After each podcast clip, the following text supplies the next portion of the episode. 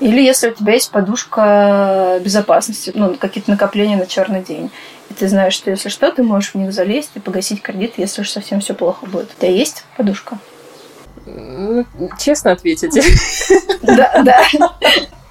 Ну, так, подушечка.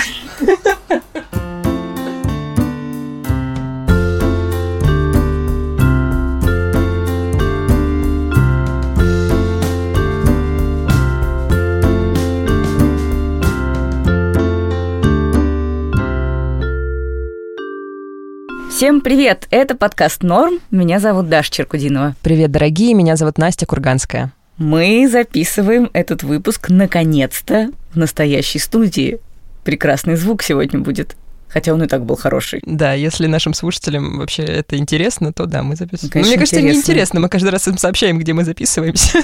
мне кажется, что слушателям, наверное, все равно. Ребят, если вам интересно, ставьте, пожалуйста, плюсик э, в iTunes. А если вам э, не интересно, ставьте, ставьте минус. Ставьте сердечко.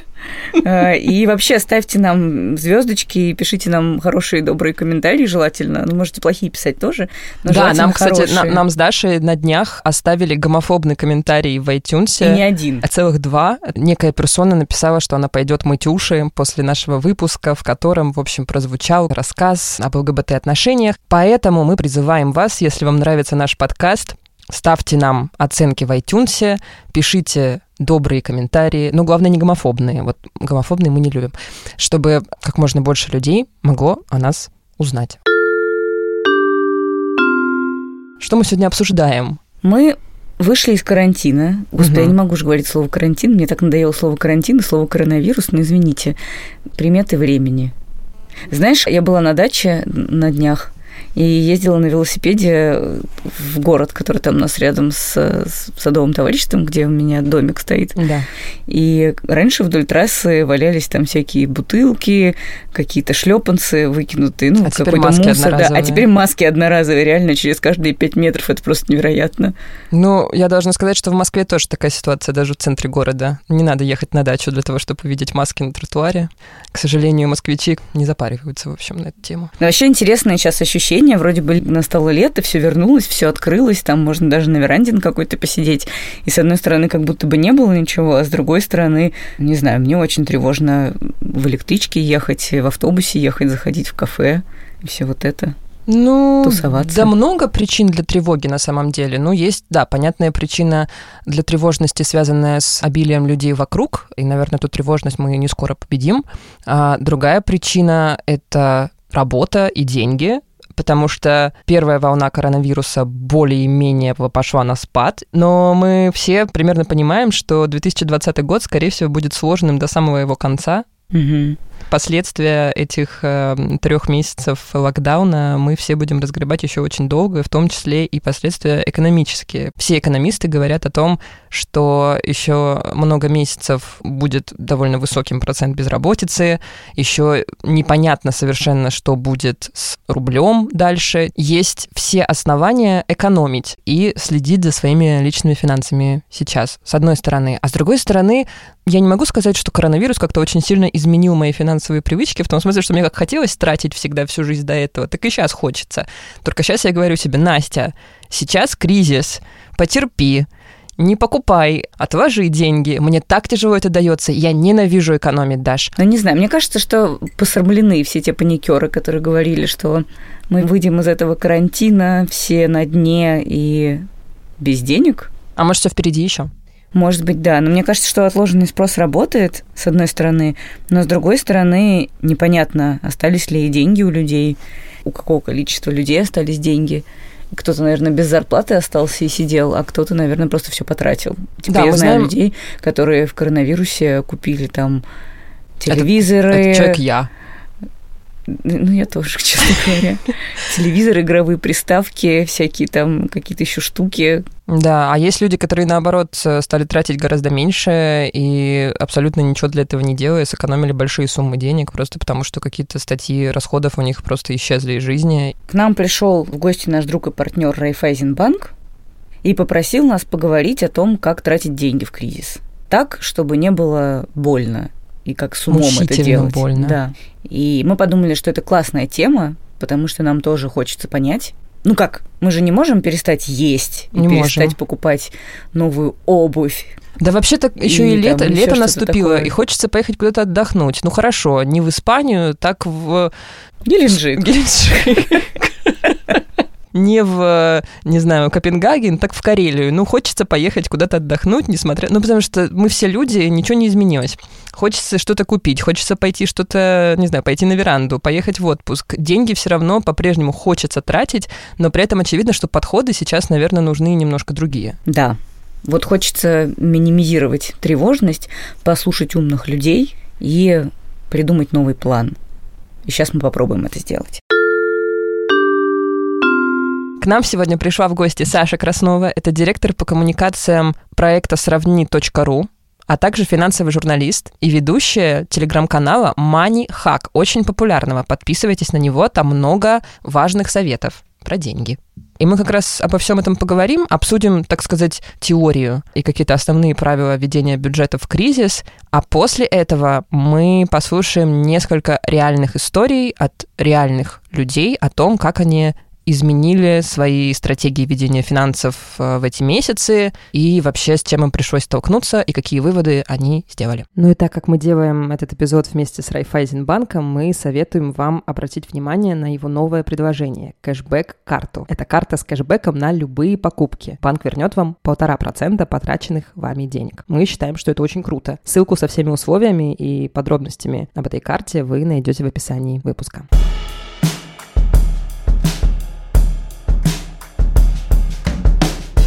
С каким настроем вообще ты смотришь на нынешнюю экономическую ситуацию и на то, что будет следующие полгода после карантина?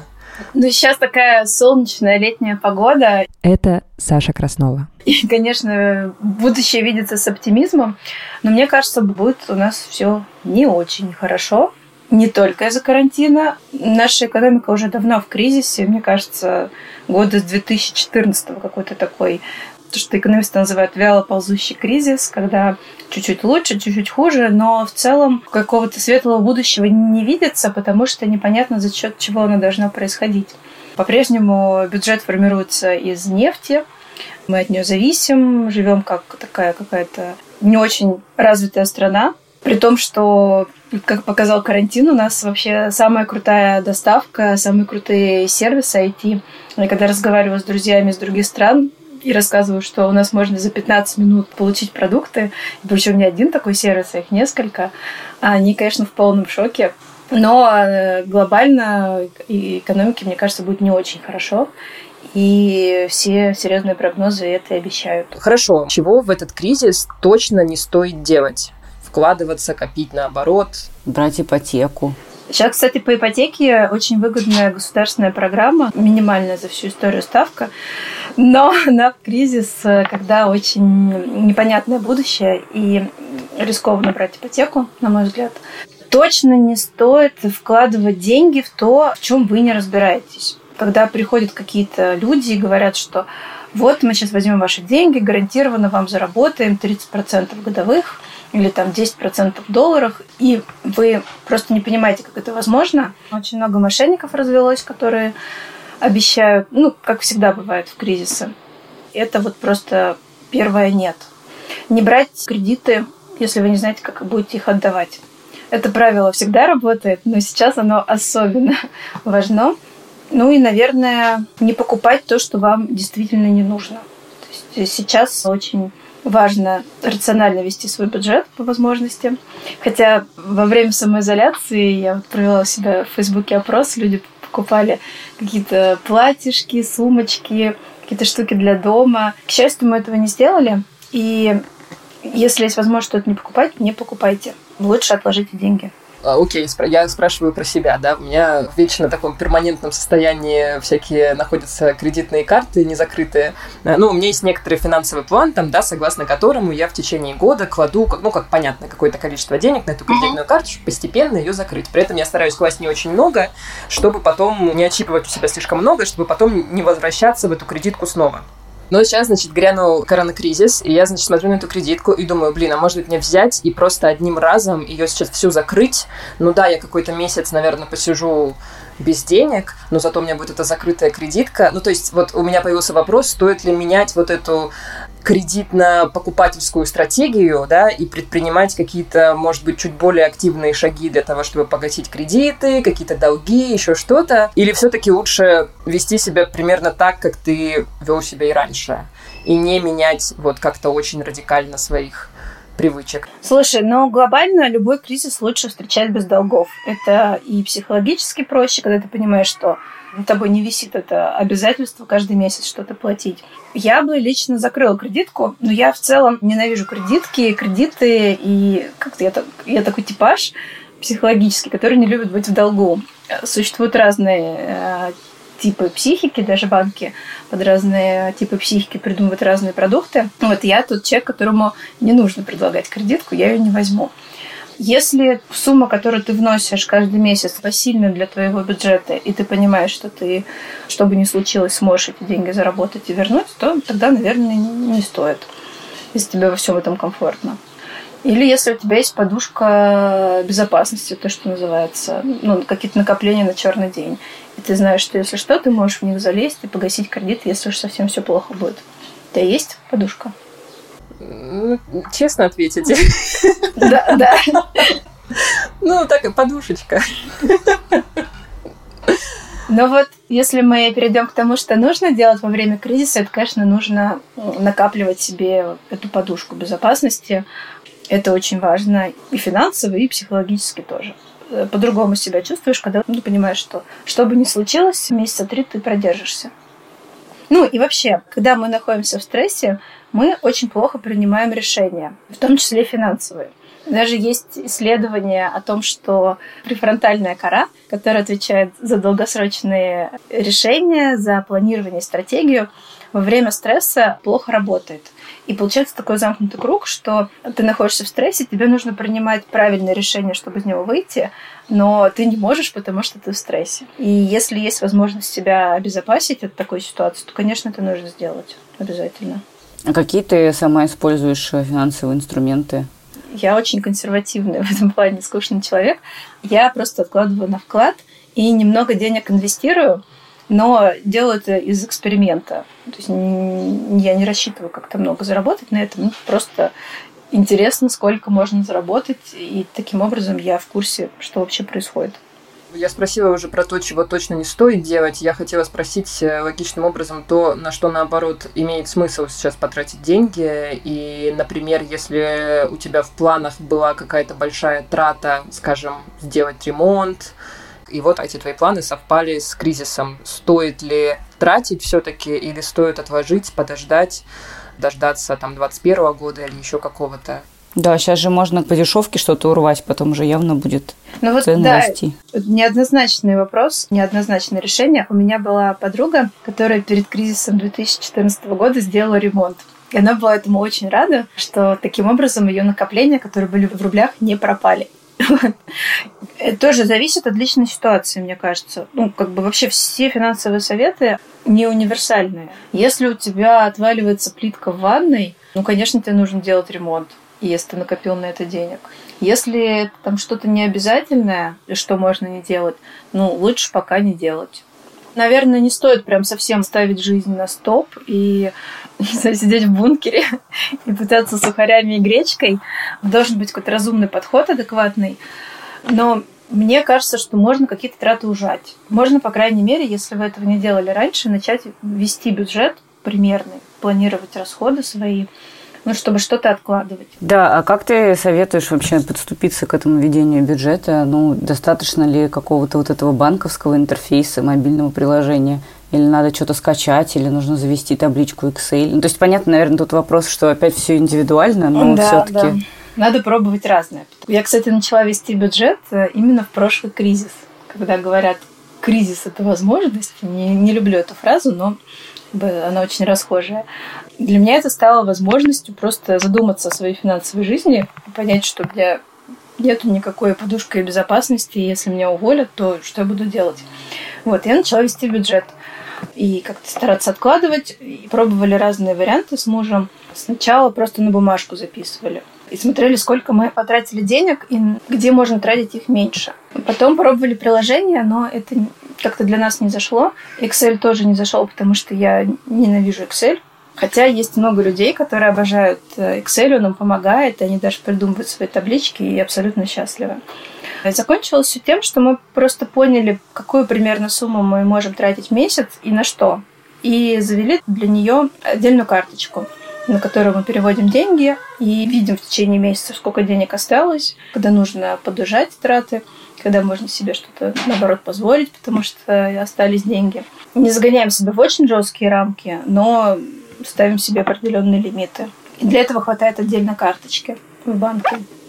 Ну, в общем, короче, резюмируя то, о чем мы поговорили, я сделала вывод, что в целом мы продолжаем жить как раньше, не сходим с ума, не кидаемся в какие-то, не знаю, радикальные решения, но при этом чуть-чуть уменьшаем свои лимиты, немножко начинаем тщательно планировать бюджет, и больше откладываем на подушечку безопасности. Еще важно подумать о дополнительных источниках дохода.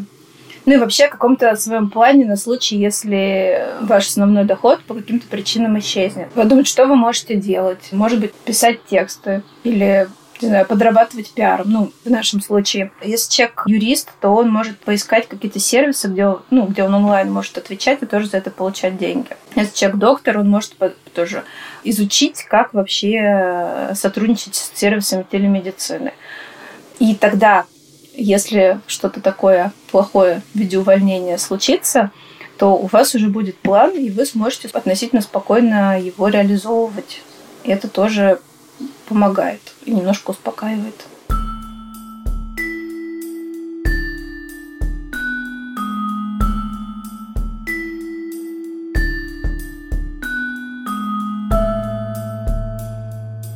Саша, спасибо. Очень классные советы и интересные соображения. Но хочется послушать еще вот как бы не только экспертов, а вот людей, которые сами что-то куда-то спендили или наоборот сейвили в эти непростые дни. У нас есть несколько историй об этом от наших друзей и слушателей, и давайте их послушаем. Первый главный момент, на мой взгляд, который касается личных финансов, это то, что нужно разрешить себе обсуждать эту тему с людьми, которые готовы ее обсуждать. Да, понизить градус пафоса, понизить табуированность этой темы. Это Варя Веденеева, предпринимательница, основательница и идеолог проектов «Периодика Пресс» и «365 Дан». Кризис и пандемия застали ее в самом начале дорогого и энергозатратного ремонта, который она делала в своей недавно купленной квартире. Она потратила на этот ремонт 3,5 миллиона рублей. Сейчас она расскажет и об этом ремонте, а также о том, каким выводом ее подвели эти несколько месяцев. Если вы видите, что какие-то ваши знакомые, например, увлекаются покупкой акций или недвижимостью, или покупкой каких-то других активов и готовы это обсуждать, будет здорово проявить просто человеческий интерес и расспросить своих знакомых. Я уверена, что они будут рады поделиться своими ноу-хау и подходами. Моим основным заблуждением двухгодичной давности являлось то, что для того, чтобы покупать какие-то активы, нужны большие суммы денег. То есть э, я никогда не думала, что можно купить квартиру или что можно там серьезно зарабатывать на акциях, если у вас нет серьезного капитала я изменила свое мнение, пообщавшись с некоторыми своими подругами, ровесницами, которые рассказали свои кейсы, что откладывая регулярно, стабильно, не супер крупные, доступные мне суммы денег, они уже там спустя, не знаю, несколько лет такой практики, да, они уже обзавелись активами. И я поняла, что, в общем-то, я тоже могу это делать. Поэтому я села, расспросила их, провела определенный research и воспитала в себе такую же привычку. Я завела себе брокерский счет и заводила на него просто какие-то сэкономленные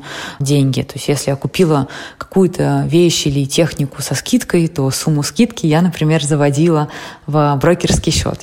Таким образом у меня сформировался уже определенный актив на этом брокерском счете, за полтора года, который превратился в мою подушку безопасности, в мой диверсифицированный пакет акций, с которыми ничего особо не происходит во время кризиса. То есть если что-то падает, то что-то другое растет. В этом не так сложно разобраться, как это кажется. То есть э, есть просто там, не знаю, три основных показателя. Если уместно об этом сказать, да, то это валюта, золото и акции надежных компаний, которые входят там в S&P 500. И мне кажется, что в них всегда уместно инвестировать э, деньги.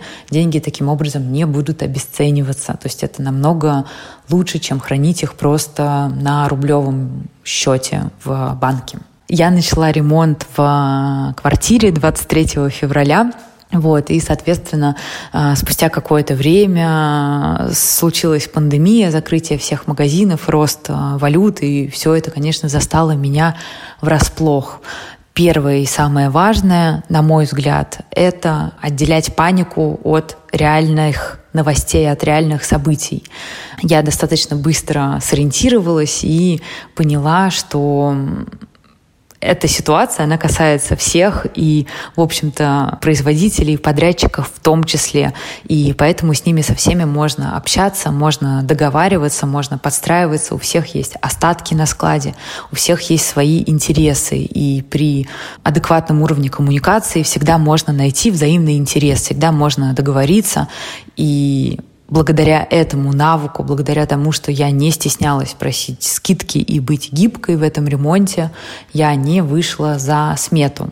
Опять же, тот факт, что я предыдущие полтора года свои накопления вкладывала как в акции, так и рандомно покупала на них э, евро и доллары, и у меня какая-то часть валюты хранилась просто дома, я понимала, что ладно, даже если что-то подорожает, даже если плитка теперь будет стоить по новому курсу, я всегда могу взять доллары или евро и расплатиться, ну то есть поменять эти деньги и расплатиться за нее деньгами своими, купленными по старому курсу и не переживать по этому поводу. В первую и вторую неделю грянувших событий с пандемией, конечно, мне тоже было тревожно. То есть я смотрела и на свой брокерский счет, и на валюты, и читала новости, и также, конечно, была охвачена паникой, потому что все бумаги падали. Если сначала у меня был там какой-то плюс 20% а, годовых то потом все мои акции, они упали, они откатились там на минус 10 или минус 15 процентов, и я начала там терять деньги, но я в общем-то, вовремя спохватилась, сказала себе, что окей, события происходят, все равно все выровняется. И, в общем, так и произошло. К июню все мои бумаги в портфеле, которые были в жестком минусе в марте, да, они уже стабилизировались, и сейчас они там снова в плюсе на 13 на 14 процентов, и я думаю, что ситуация э, исправится. Возможно, снова упадет, а потом снова исправится. В любом случае, мне кажется, при долгосрочной стратегии инвестирования важно просто давать время рынку на турбулентности. В том, что касается бизнеса, это новый опыт для меня. Я занимаюсь э, печатью фотокниг, и, конечно, мы все сырье закупаем на европейских подрядчиков, да, то есть это Китай, это Америка, это Европа, и, конечно, все привязано к валюте. И в прошлую турбулентность в 2018 году по совету инвесторов мы часть нашей прибыли перевели в валюту. И, конечно, этот факт, он позволил себя в данной ситуации чувствовать спокойно. То есть никто не понимал, что будет происходить с валютой, но сам факт, что часть денег бизнеса лежит в валюте, помогал сохранять градус спокойствия, что что бы ни произошло, мы немножко подстрахованы. И сейчас я беру себе этот опыт на будущее, и я понимаю, что так же, как и в личных финансах, также стоит поступать и с деньгами компании, советоваться с тем, куда и как ими распорядиться, диверсифицировать деньги на расчетном счету, не хранить все в рублях. И несмотря на все мои попытки найти точки роста во всей этой сложившейся ситуации, во всех этих сложностях, я все равно хочу сделать такой важный вывод для самой себя и, возможно, для слушателей подкаста, да, в том, что турбулентности и встряски неизбежно, они будут происходить, и очень важно быть к ним готовыми. И мне кажется, очень важно задуматься над личными финансами, над тем, чтобы иметь подушку безопасности, состоящую из шести зарплат над тем, чтобы эти деньги, ваш НЗ, который есть, чтобы он был диверсифицирован, чтобы он не хранился только в рубле, чтобы эти деньги лежали не в одном банке, не на одном счету. Очень важно для самих себя поставить определенные финансовые цели и просто не стесняться говорить о финансовых целях, фиксировать их, обсуждать их и читать тематические статьи по всем темам, начать в них разбираться. Это не так сложно, как кажется, и это безусловно, в разы легче, чем оказаться в непредвиденной ситуации, когда ты не понимаешь, есть работа, нет работы, есть деньги, нет денег, когда все это закончится, где жить. То есть лучше немножко неудобно почувствовать себя читая в первые, может быть, пять раз статьи по теме инвестиций или по теме того, как копить деньги.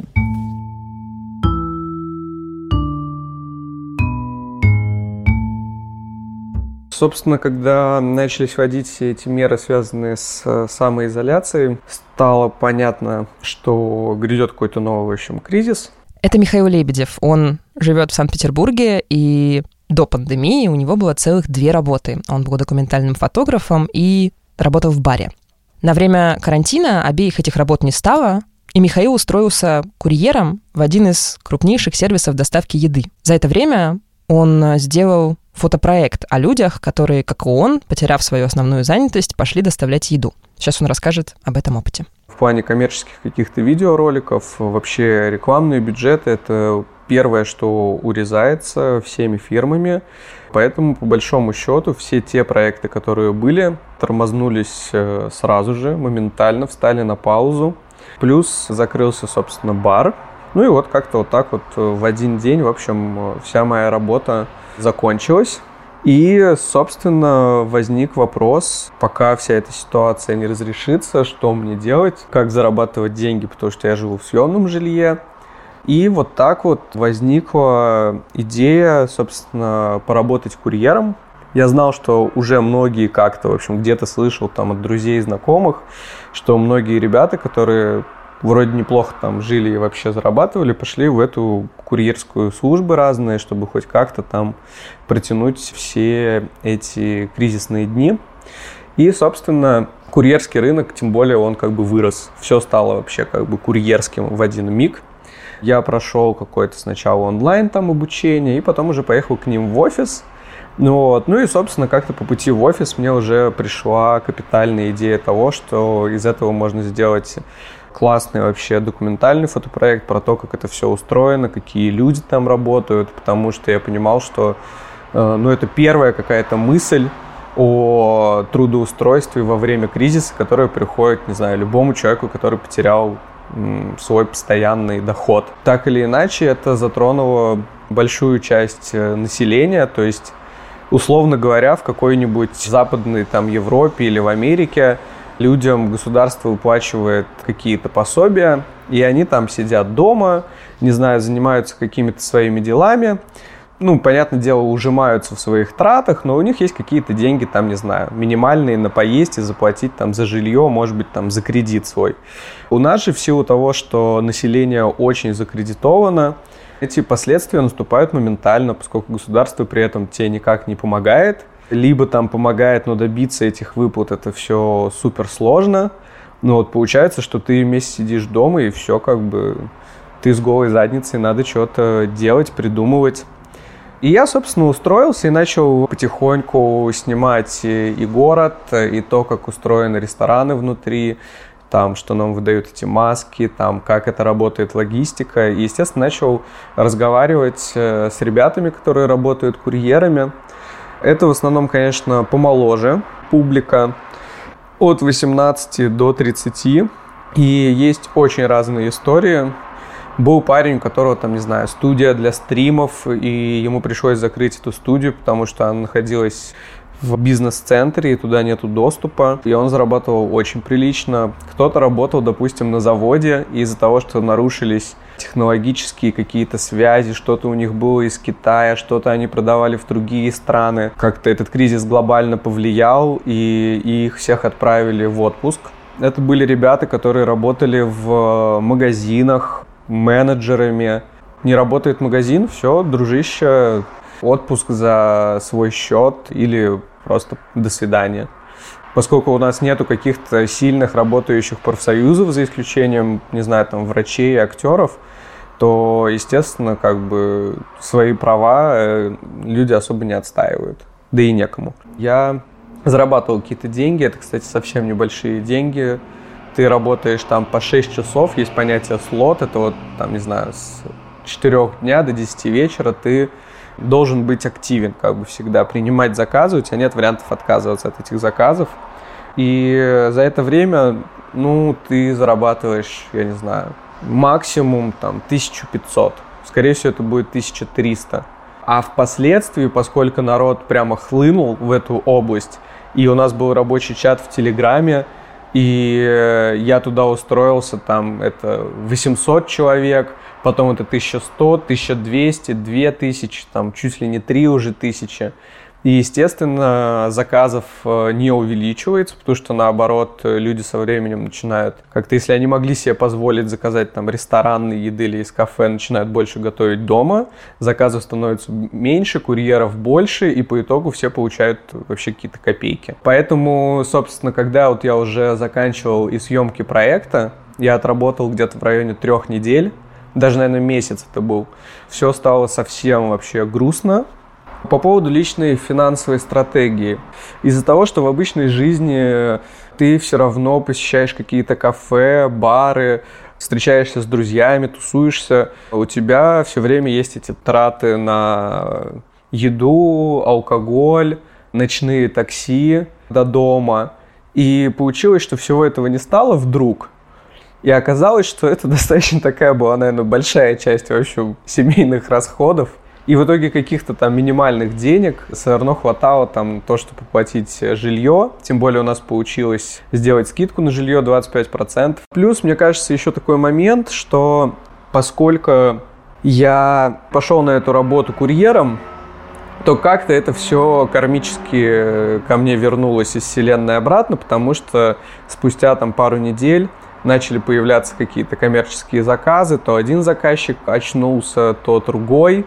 И сейчас, в принципе, ситуация более-менее стабилизировалась. По поводу взаимоотношений с деньгами, я даже не знаю, как это повлияло. Я думаю, что да, какие-то сбережения, наверное, они нужны, чтобы чувствовать себя там спокойней, всякое может произойти. Но тут вопрос в другом, насколько мы живем, не знаю, все в таком мире, что эти сбережения вообще, они у нас есть. То есть сбережения – это же вещи, которые ты можешь себе позволить после достижения определенного уровня дохода. Не то, чтобы я там тратил деньги на какие-то глупости. Просто этих сбережений нет у людей, потому что они не зарабатывают на эти сбережения. Вот и все.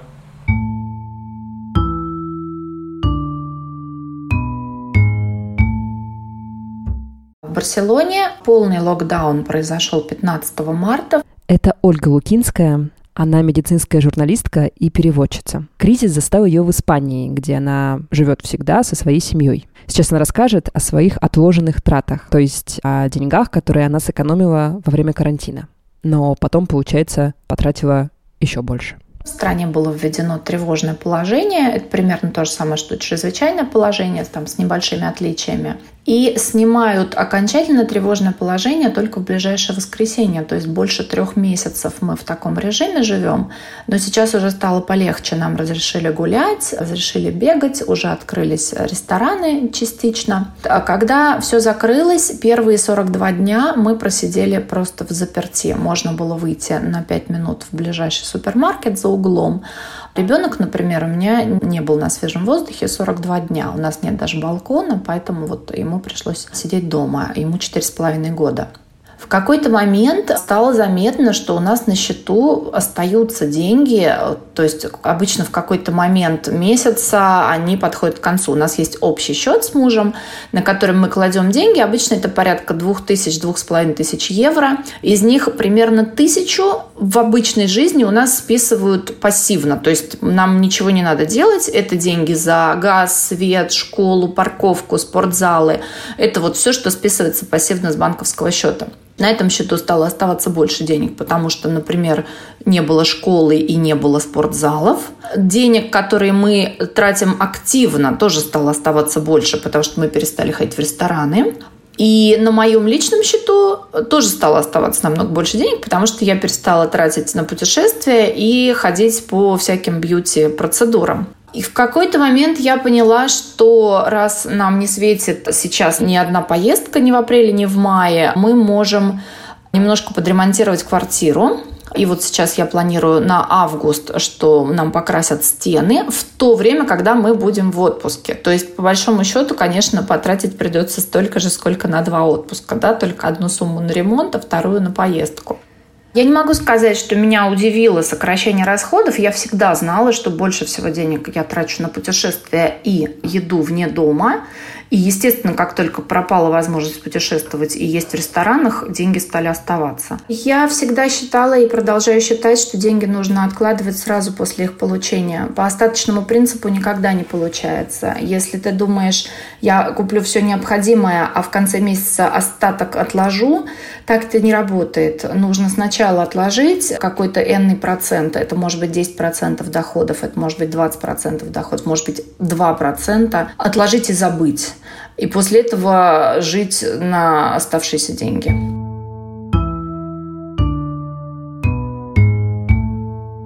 Хочется еще, кроме частного опыта, узнать про картину с высоты птичьего полета, которая есть у банков. И вот мы позвонили Максиму Степочкину, руководителю управления некредитных продуктов Райфайзенбанка, раз уж этот выпуск у нас. Мы делаем с Райфайзенбанком. Да, при партнерстве с Райфайзенбанком мы решили воспользоваться этой возможностью и спросили у него, как вообще в целом они видят в банке, как изменились сценарии потребления и сценарии трат их клиентов.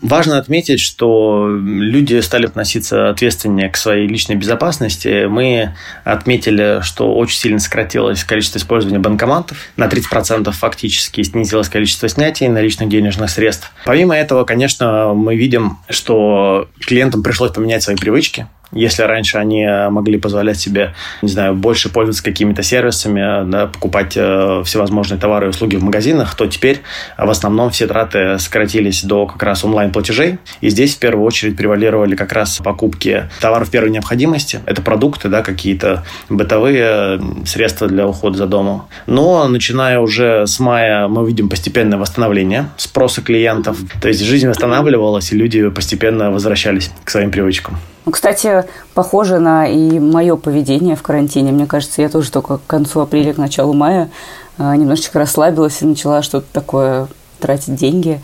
И в этой связи такой вопрос. Я никогда не могу понять, хорошо или плохо, что мне пришло много кэшбэка. Потому что когда-то я думала, что это хорошо, и мы с мужем соревновались, э, типа, у кого больше.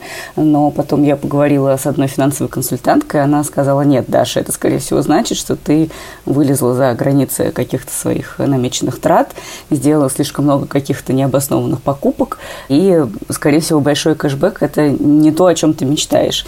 Как вы в банке считаете, Э, что такое кэшбэк, как он правильно работает и что хорошо, большой кэшбэк или маленький кэшбэк?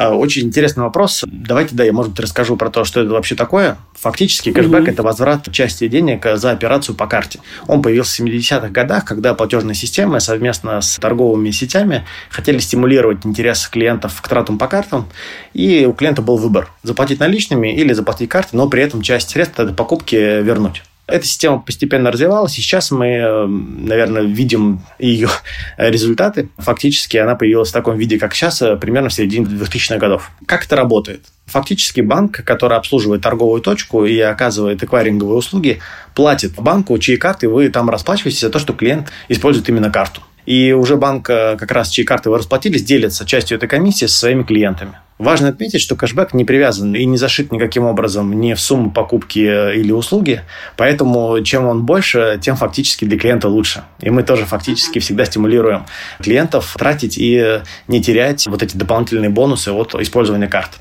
Фактически, что мы заметили, когда мы создавали свой продукт э, кэшбэк-карту, что для многих клиентов препятствием является сложность программ лояльности.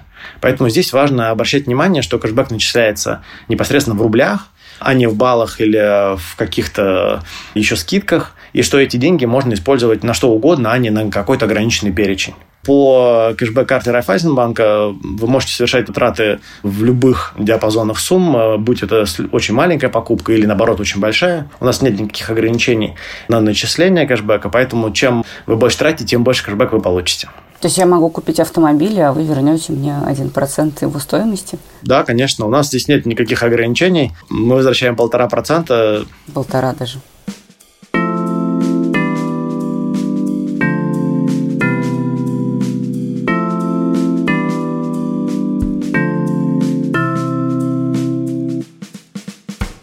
Что, Настя, будем тратить или копить? Ну, как всегда, я буду копить, а ты будешь тратить. Да, я думаю, так и будет. Нечего и обсуждать. Ну, кстати, нет, я, я, я отложила, кстати, за этот карантин 15 тысяч рублей даже, Для меня это много. Ну, Интересно, что я, кстати, потратила за этот карантин раза в четыре больше, чем я трачу обычно. И для Ого. меня это тоже подвиг. Ну да, достаточно много. Нет, я потратила в целом примерно столько, сколько я тратила и до карантина. Ну, у меня такая жизнь, что вот у меня сколько есть денег, я столько и трачу.